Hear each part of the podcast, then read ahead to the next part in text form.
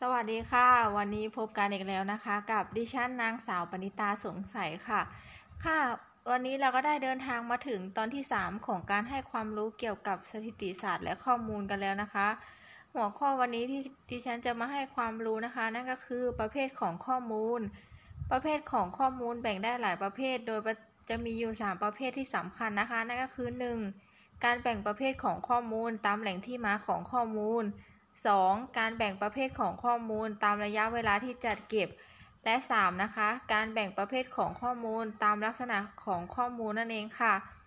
ค่ะ การแบ่งประเภทของข้อมูลตามแหล่งที่มาของข้อมูลนะคะ ก็จะแบ่งได้เป็นข้อมูลปฐมภูมิกับข้อมูลทุติยภูมินั่นเองค่ะ แล้วก็การแบ่งประเภทของข้อมูลตามระยะเวลาที่จัดเก็บนะคะ ก็จะแบ่งได้เป็นข้อมูลอนุกรมเวลา แล้วก็ข้อมูลตัดขวางนั่นเองค่ะ และสุดท้ายนะคะ การแบ่งประเภทของข้อมูลตามลักษณะของข้อมูล ก็จะแบ่งได้เป็นข้อมูลเชิงปริมาณ แล้วก็ข้อมูลเชิงคุณภาพนั่นเองค่ะ ค่ะวันนี้ดิฉันขอให้ความรู้เกี่ยวกับประเภทของข้อมูลไว้เพียงเท่านี้ ไว้เจอกันใหม่ EP หน้านะคะ สวัสดีค่ะ